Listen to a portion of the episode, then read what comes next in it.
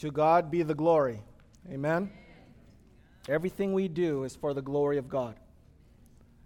Let me pray for us and we'll get started. Father, we do affirm that all glory belongs to you.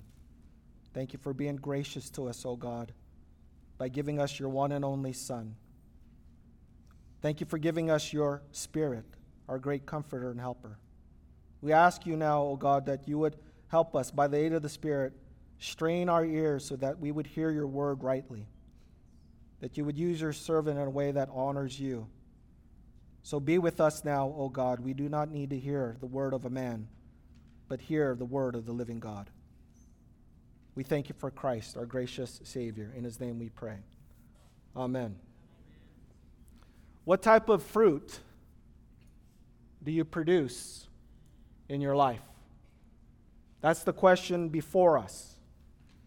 One Christian says it like this quote, Every Christian will bear spiritual fruit somewhere, sometime, and somehow.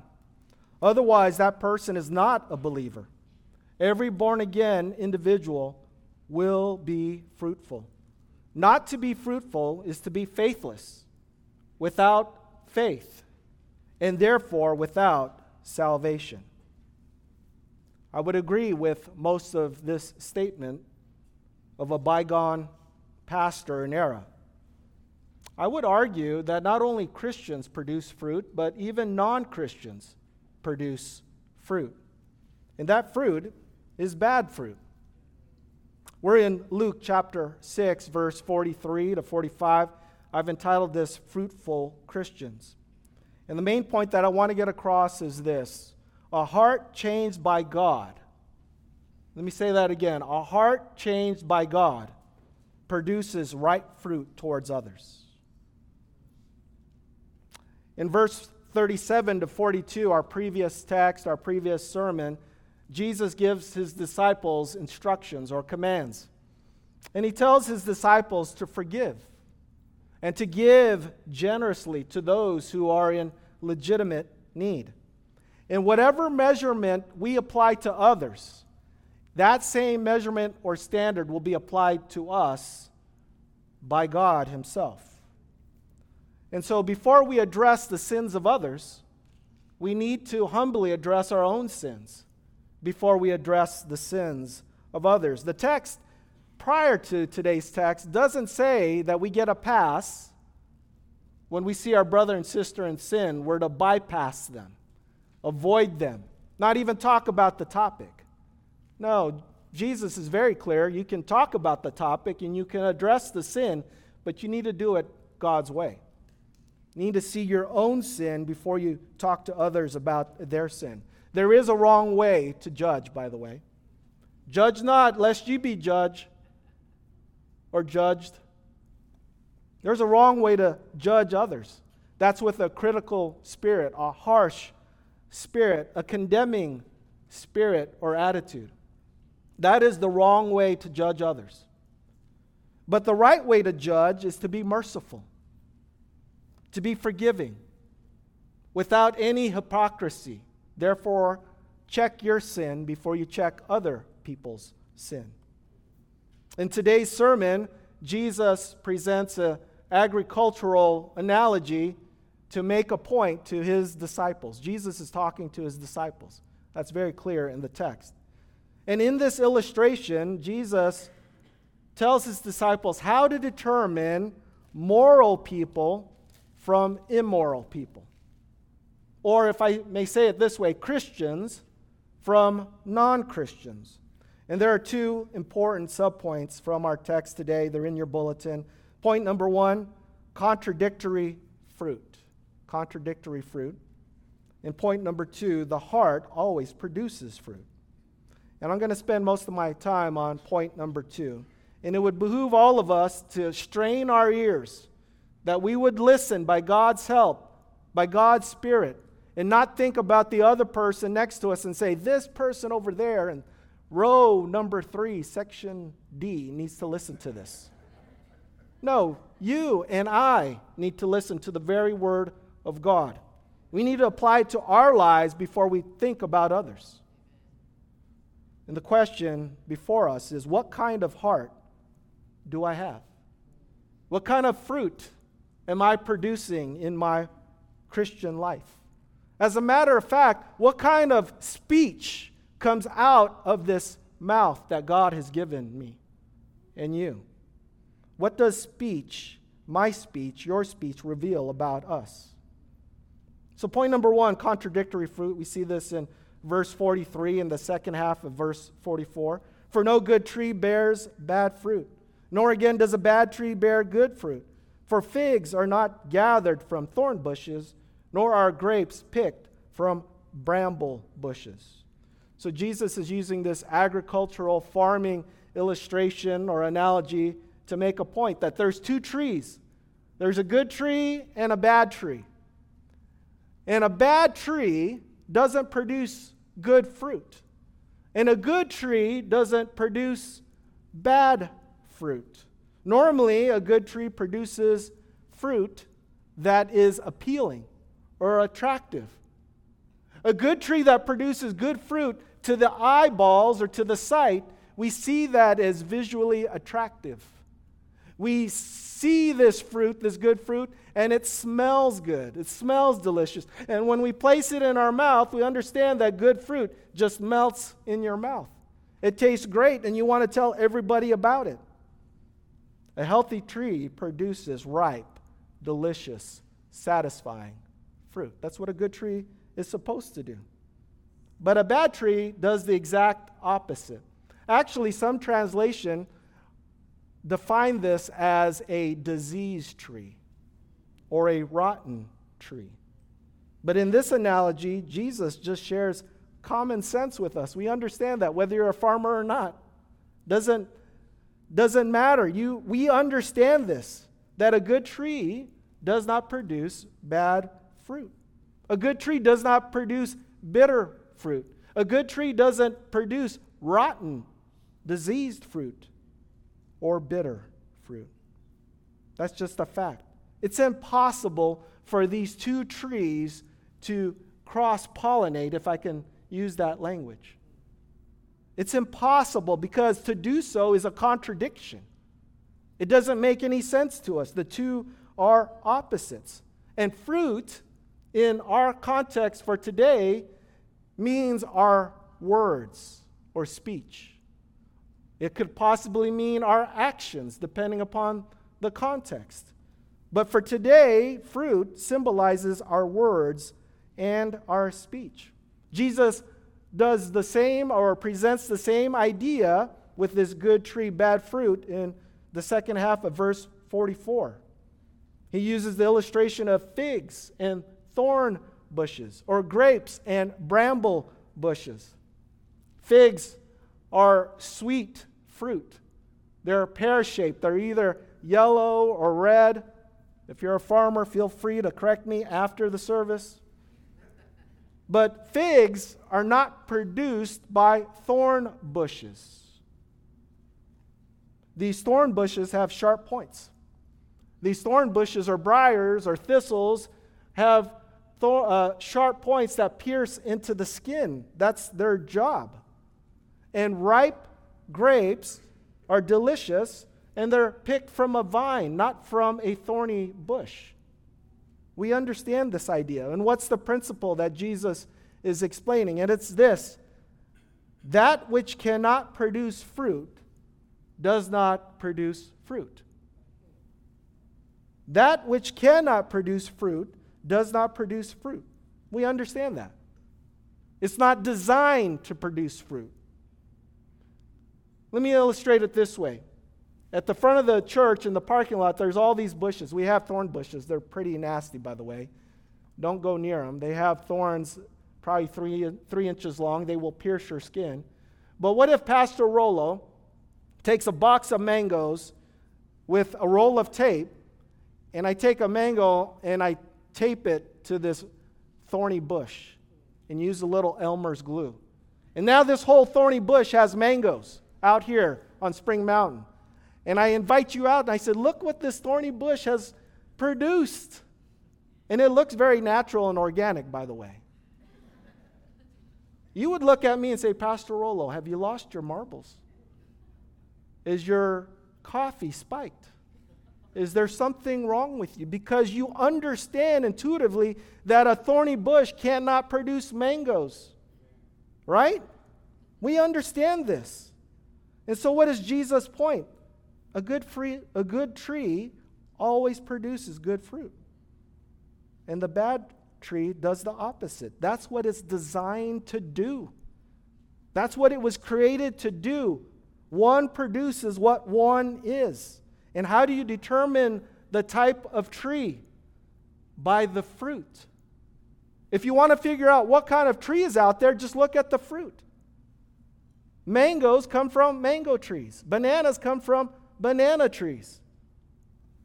Just look at the fruit and you'll know exactly what kind of tree, because verse 44 says, For each tree is known by its own fruit. That's what it's designed to do.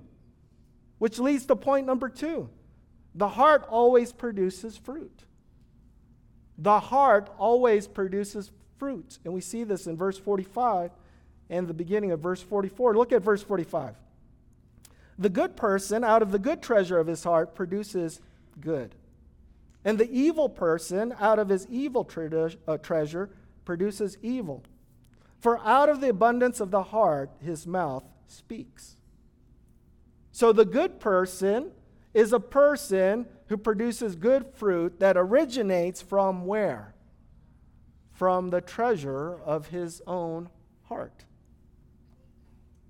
So in the Bible, the Bible describes the heart as the inner self or the inner mind of a person. This is the center of who you are and who I am. It's the place of our thoughts, our volition, our emotions, our conscience, if you prefer. It's the place where we know right and wrong. Whether you come to church, whether you're a Christian or not, whether you open up a Bible or not, we know right from wrong. It's the place of our conscience, the heart, the inner mind. And what Jesus is doing is now he's going to take this concept, this agricultural concept, and connect it to our speech. Speech is directly connected to the heart. That's one of the main points. Our speech is directly connected to our hearts. And then we see what Jesus is doing. He's connecting these trees, these good and bad trees, with good and bad fruit to people. So Jesus gives his disciples the formula for determining what is good and bad, what is moral and immoral, what is Christian and not Christian. What's the answer? How do you determine good from bad? Evil from good, immoral from moral, speech. That's how you determine what is good and bad, is speech. We see that at the end of our text. Matthew 45 says this, or verse 45 says this For out of the abundance of the heart, his mouth speaks. A better translation is probably the NASB, which says, for his mouth speaks from that which fills his heart. You see that? That the heart is directly connected to the speech, the mouth. The heart is directed to the mouth. And we only say, we only speak what's already in our heart. So every single heart produces fruit. Let me say that again. Every single heart produces fruit. The real question is is it good fruit or bad fruit? Is it good fruit or bad fruit? Because the heart of the matter is the heart. Every word that we speak, every action that we do comes from our heart, comes from deep from within. And so when a person speaks, you can determine what's in their heart. Just listen closely to them. So when we listen to a person's speech, if you listen long enough, remember, God gave us two ears, one mouth. We should do more listening and less talking. But if you listen to people carefully, you will eventually figure out their real motivation. You're going to figure out their agenda and their goal. Just sit, be quiet, and listen, and you'll figure out what's in their heart. Because speech is directly from the heart. When a person's speech is ungodly, when a person's speech is ungodly, this person's heart is graceless, graceless and unconverted. When a person's speech is carnal, they are carnal. When a person's speech is godless, they are godless. When a person's speech is profane, the heart is profane. And when a person's speech is mean spirited, mean hearted, they are simply a mean, angry person. Again, our mouths are directly connected to our hearts.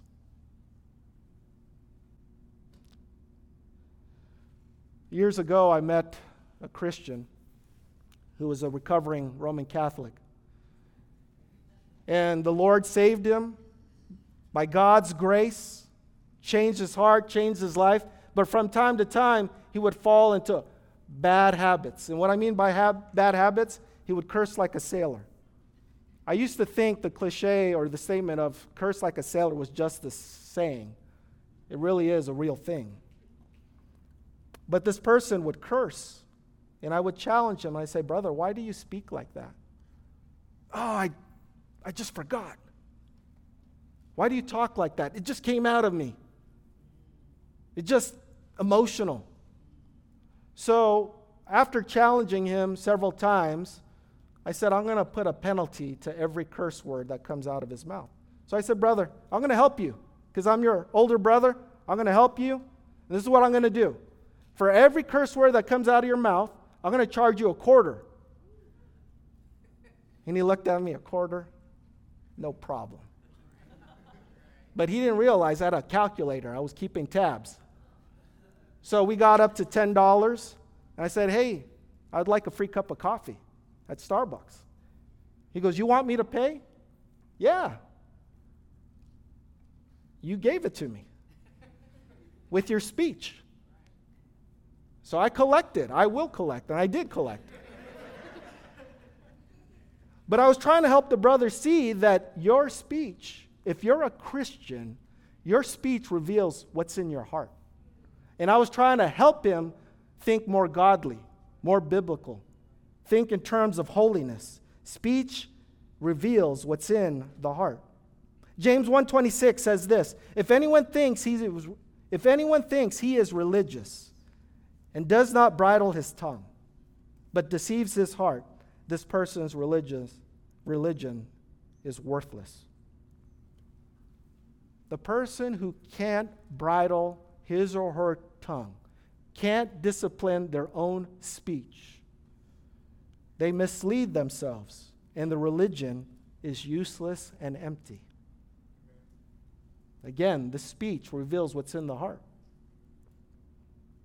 One reformer says it like this about our speech The Spirit of Christ changes one's speech. If there is no outer change, there has been no inner change. If there's been no outer change, there's no inner change. I would even argue that the Spirit of Christ not only changes our speech, but changes our eardrums, changes our heart changes our mind. The things that we used to listen to, we don't listen to anymore. Why? Because it's godless and, and sinful. We understand that, right? God not simply owns our mouths, God owns all of us. But in this context of do not wrongly judge others, what's implied is this there's times where you don't have to judge others. All you have to do, what's implied is this just listen. They will indict themselves with their speech. They will indict themselves by their own speech. And so when a heart has been changed by God's grace, it's been changed forever. They've been changed forever. And in our context today, or our verses today, how do we know that? Because Jesus says, and here's the emphasis the emphasis of good. He says it three times. A good person has good treasure of his heart, which produces good. You see that? Good, good, good. And then he contrasts that with evil, evil, evil. The heart can only come from God by God's grace to the sinner. John chapter 3 is the clearest proof text of a changed heart. We don't change our own heart, God does. But what is the condition of the heart that has never been changed by God's grace? The natural heart is fallen. The natural heart is not good, but evil. And so when people, well meaning Christians, say, we're all, talking about humanity, we're all brothers and sisters, and there's no definition, there's no clarification, it's because of this doctrine that mankind is sinful, wicked, and evil. The natural state of every human heart, of every human being, is spiritually dead towards God, evil, and wicked. We're not born good. For all have sinned and fall short of the glory of God. We're not born neutral. I've said this once, I'll say it a million times. Neutrality is a myth. You, you came into this world DOA, dead on arrival spiritually, but physically alive. All have sinned and fall short of the glory of God. That's Romans 3:23. We are dead in trespasses and sins. That's Ephesians 2:1. We're dead. We don't have seasonal allergies. We don't have COVID spiritually. We are dead. Dead in trespasses and sins. By nature, the unconverted heart is stubborn and callous. That's Ephesians 4:18. The heart is insidious and full of deceit and incurable. That's Jeremiah 17:9. Romans 3:10 says this to both Jew and Greek, as it is written, none is righteous, no not one. No one understands, no one seeks for God. All have turned aside, together they have become worthless. No one does good, not even one. How come nobody seeks after God? It's because our hearts are wicked and sinful and we don't seek for God because a sinful heart is like that briar or thorny bush. A thorny bush produces thorns. And a sinful, dead heart produces what? Sin against God, their creator. Doesn't run to God, runs away from God. That's what Adam and Eve did when they sinned against God. They didn't run to God and say, God, please forgive us, oh great God and creator. They ran. They ran into the bushes. All have turned aside. Together they become worthless. No one does good, not even one. That's what the Bible says about humanity. That's the natural heart, that's the natural state. By nature, we're children of God? No. By nature, sinful nature, we are children of wrath. That's Ephesians 2 3. We're not children of God, we're children of wrath. And so maybe there's somebody in here today who doesn't have a changed heart. And you're wondering, why am I always bitter? Why am I always angry? Why am I always frustrated? Why am I always painting, pointing fingers at other people and judging them and prejudging them? How come I never think of others more important than myself? And you never give others the benefit of the doubt. Could it be that your heart has never been changed by God? You've never experienced the love of God, the forgiveness of God, therefore, that's what you say and do to others. You constantly judge them in a wrong, harsh, demeaning, and hateful way. If that's you, you're not going to avoid the wrath to come. You've sinned against God with that type of heart, a sinful heart. You're currently under God's judgment for your own sins. That should be sobering to you. The reason you don't forgive others is because you've never experienced God's forgiveness to you. Think about that. If that's you, then you need to cry out to the Lord for mercy. You need to say to the Lord, Lord, forgive me. I am a sinner through and through. I don't forgive people. I hate people. I hate what people do to me. Change my heart, oh God. Help me. Those are the type of humble prayers that the Lord hears and blesses. Cry out to Him for mercy and grace. Fall upon Him and never let Him go.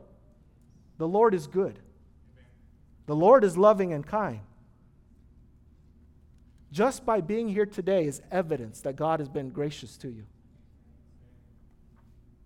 God forgives sinners. God forgives those who repent of their sin and trust in His Son, His one and only Son. I want to encourage you cry out to God for mercy and grace. But also, there are some of us who have been saved by God's amazing sovereign grace. He's changed our hearts in drastic ways. And now we want to live for Him. If need be, die for Him. Because think about it if somebody dies for you, do you not owe them your life? Yes. We owe the Lord our lives because we were the ones who should have been crucified. We were the ones who should have died for our sins. And yet, God, in His kindness, gave us Christ, Jesus, His Son. This is the greatest love story I've ever read in my entire life that God would love sinners, those who repent and trust in Him. The love of Hollywood is not real love. I hope we understand that. The love of the Bible is sacrificial for the benefit of another. And we've received that type of love in the Lord Jesus Christ. And we praise Him for that. And if you've been changed by God's grace and your heart has been changed, then what does your speech reveal about you? We're talking about speech. What does your words say about your own heart? Because Jesus says the evil person out of his evil treasure produces evil. A sinful heart can only do what a sinful heart does, and that's sin wholeheartedly, 100% of the time against God, has no remorse, doesn't feel bad, doesn't feel guilty, and yet they want to go to heaven. That's the amazing part. But yet, the heart that has been changed by God has been changed forever, and they're no longer enslaved to sin. Yes, real Christians sin against God. When brothers and sisters say, Pastor Rolo, I'm struggling with this sin, am I saved? Am I a Christian? I say, Brother, sister, are you struggling against your sin? Yes. Do you hate your sin? Yes. That's a sign of spiritual life. Praise God for that. The Lord will help you, and the Lord helps us. The problem is we try to face sin on our own without asking God to help us. You have not because you ask not. And when you ask, you ask amiss to spend on your own sinful, evil desires. The natural person with the natural heart is hardened, cold blooded, and lifeless. That's what the natural heart produces. So, whether you're a Christian or not a Christian, you're going to produce fruit. The real question is what type of fruit? And if you listen long enough, you'll figure out what's in the heart. And as Christians who want to honor Christ, who love the Lord Jesus, we become wise and skillful fruit checkers in the sense that we listen carefully to what people say. I think the problem is we just don't spend the time to listen. I think we talk over each other. We're so interested in getting our point across instead of listening and then figuring out what's going on in the heart. But there's something very important here that I want us to see from the Word of God, verse 39, 40, and 42, because it's important that we connect these verses so we have a proper understanding of what's going on here.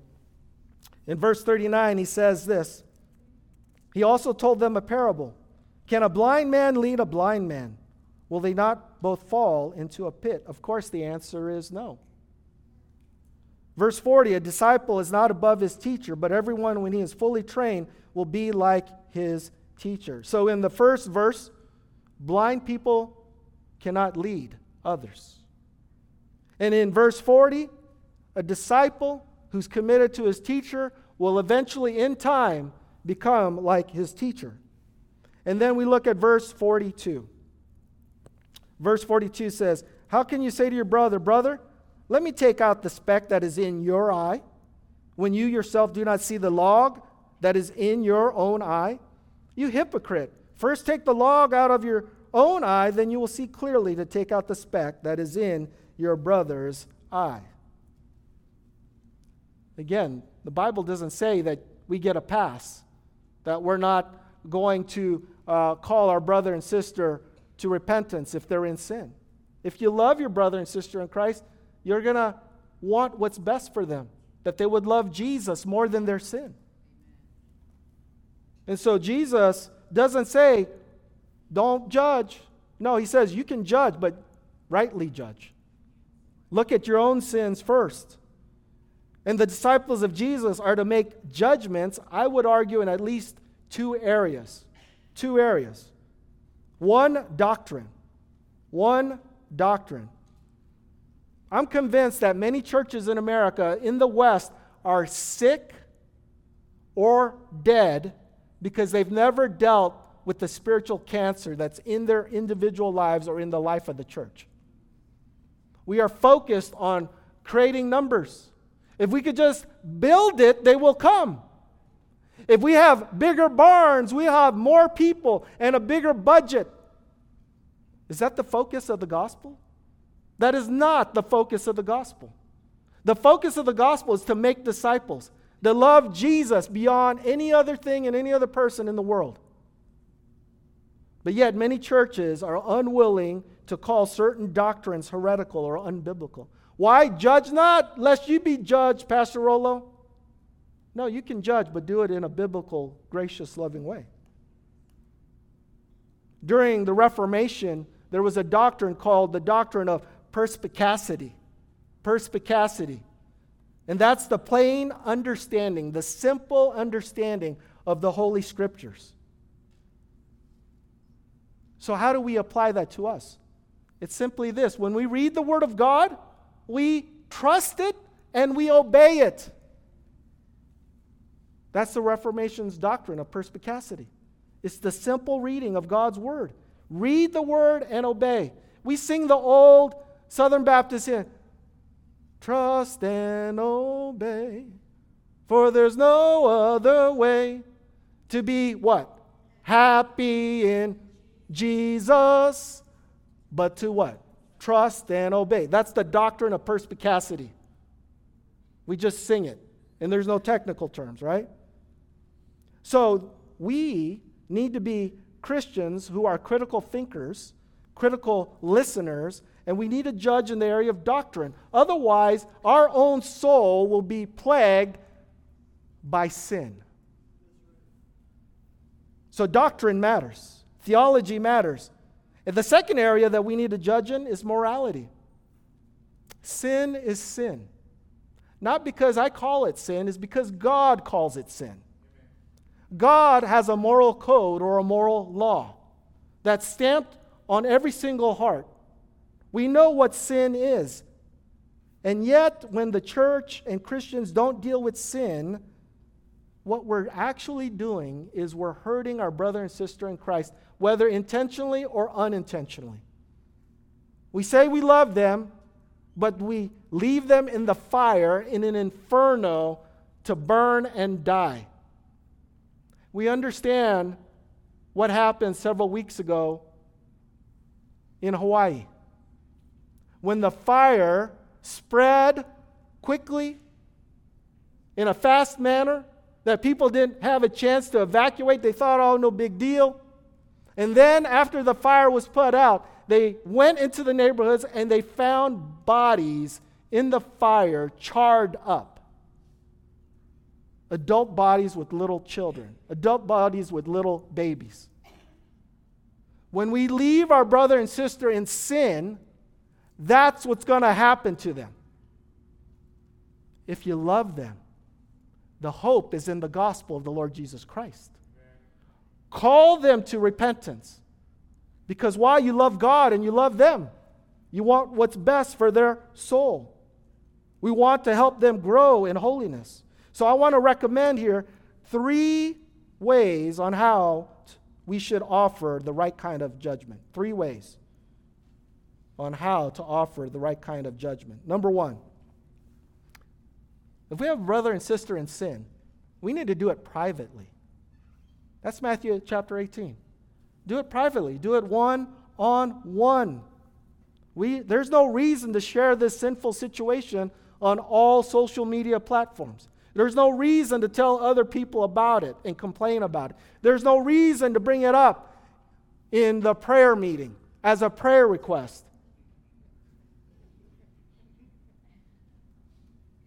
You understand what I'm saying. Number two, we need to offer judgment in a gentle and constructive way. In a gentle and constructive way. So, not only privately, but a gentle and constructive way. Galatians 6, verse 1 says, Brothers, if anyone is caught in any transgression, you who are spiritual should restore him in a spirit of gentleness.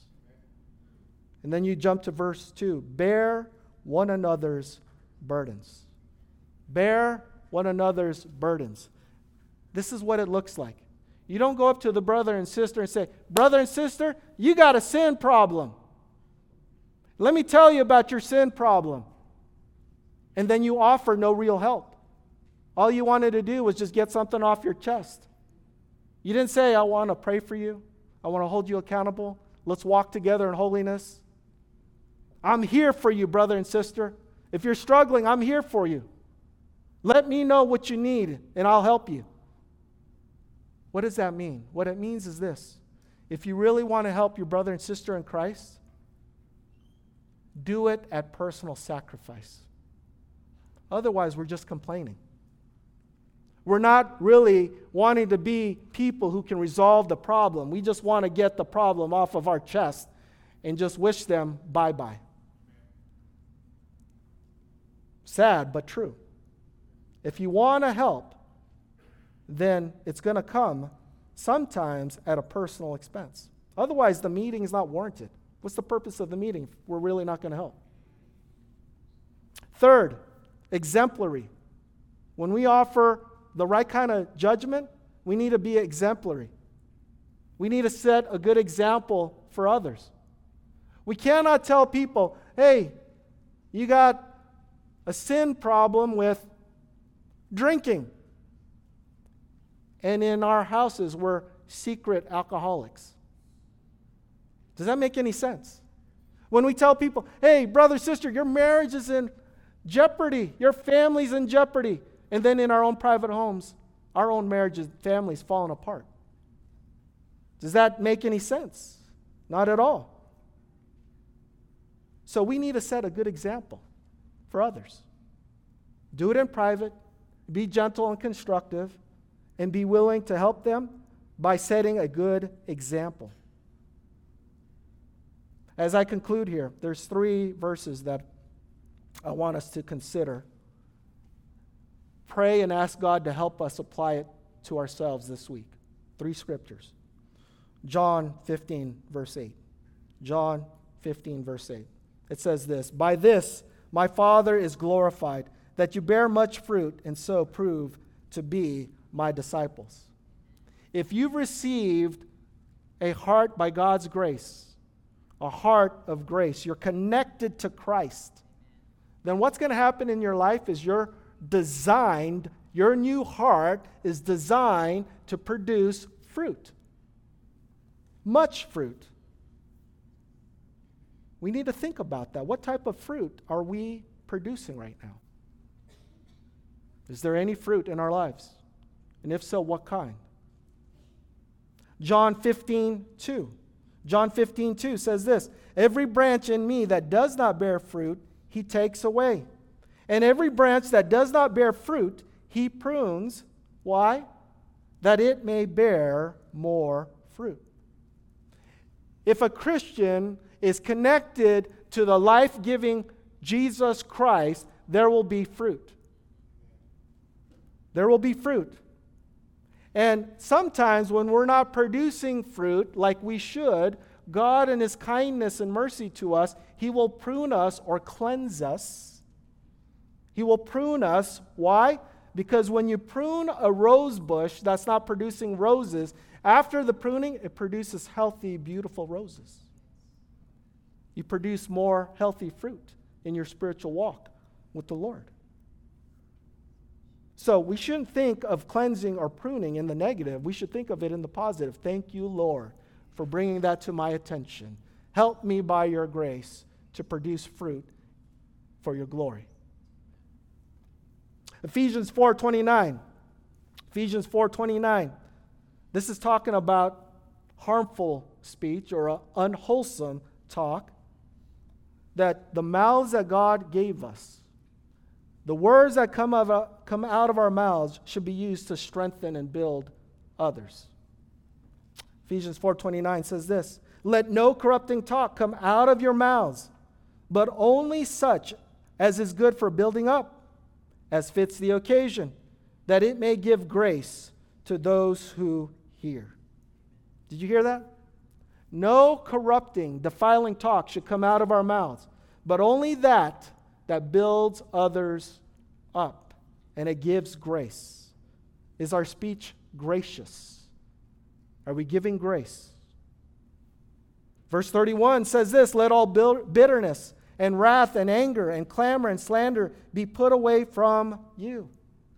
So these Christians had a problem with their mouth, had a problem with their speech. Why? Because they had a problem with their heart. He says, Be kind to one another, tenderhearted, forgiving one another as God in Christ forgave you. Which goes back to my original point. The reason that people don't forgive many times is because they've never been forgiven by God. And if you've been forgiven by God, guess what? You have a new heart and you can forgive others now. Praise the Lord. Because I know in my own natural heart, I have a tendency not to forgive. And I praise God for the new heart. And you should praise God for the new heart. Now we are able and capable to forgive because God gave us His Son. Hallelujah. Praise the Lord. If we're genuinely connected to the Savior, our speech is, will show it, our language will show it. Sermon in a sentence. A heart changed by God's grace in Christ Jesus produces sweet, ripe, and gracious words for God's glory. For God's glory. God saved you for His glory. God created you for His glory. God gave you the ability to talk. You know, there are people in the world that can't talk. I hope we understand that. I'm sure they wish they could talk and communicate with their family and friends. But they have no ability to talk. Yet God gave us a mouth and we can talk to one another and communicate. That mouth that God gave us is for His glory. It's for His glory. I want to encourage you, brothers and sisters. If you're struggling with your speech, seek the Lord. Don't come to Pastor Rolo first. I'm a frail human who needs God's mercy and grace every day. Go to the Lord first. Ask Him to help you, and He will help you. Amen? Let's pray. Father, we thank you for this convicting word that we've heard today. Lord, you've been kind to us, and you continue to be kind to us in spite of who you know us to be. And we admit to you, O God, many times we are mad, angry, tired, frustrated, and bitter. And the words that come, out, uh, come out of our mouths are not pleasing in your sight. And we've dishonored you, we've sinned against you, and fellow image bearers. Father, forgive us. We're thankful that your mercies are fresh and new each and every day. Help us, O oh God, to use the speech that you've given us to build others up and to proclaim the glories of Christ. Help us to evangelize and to share the hope of the gospel of Jesus Christ to others. In Christ we pray. Amen.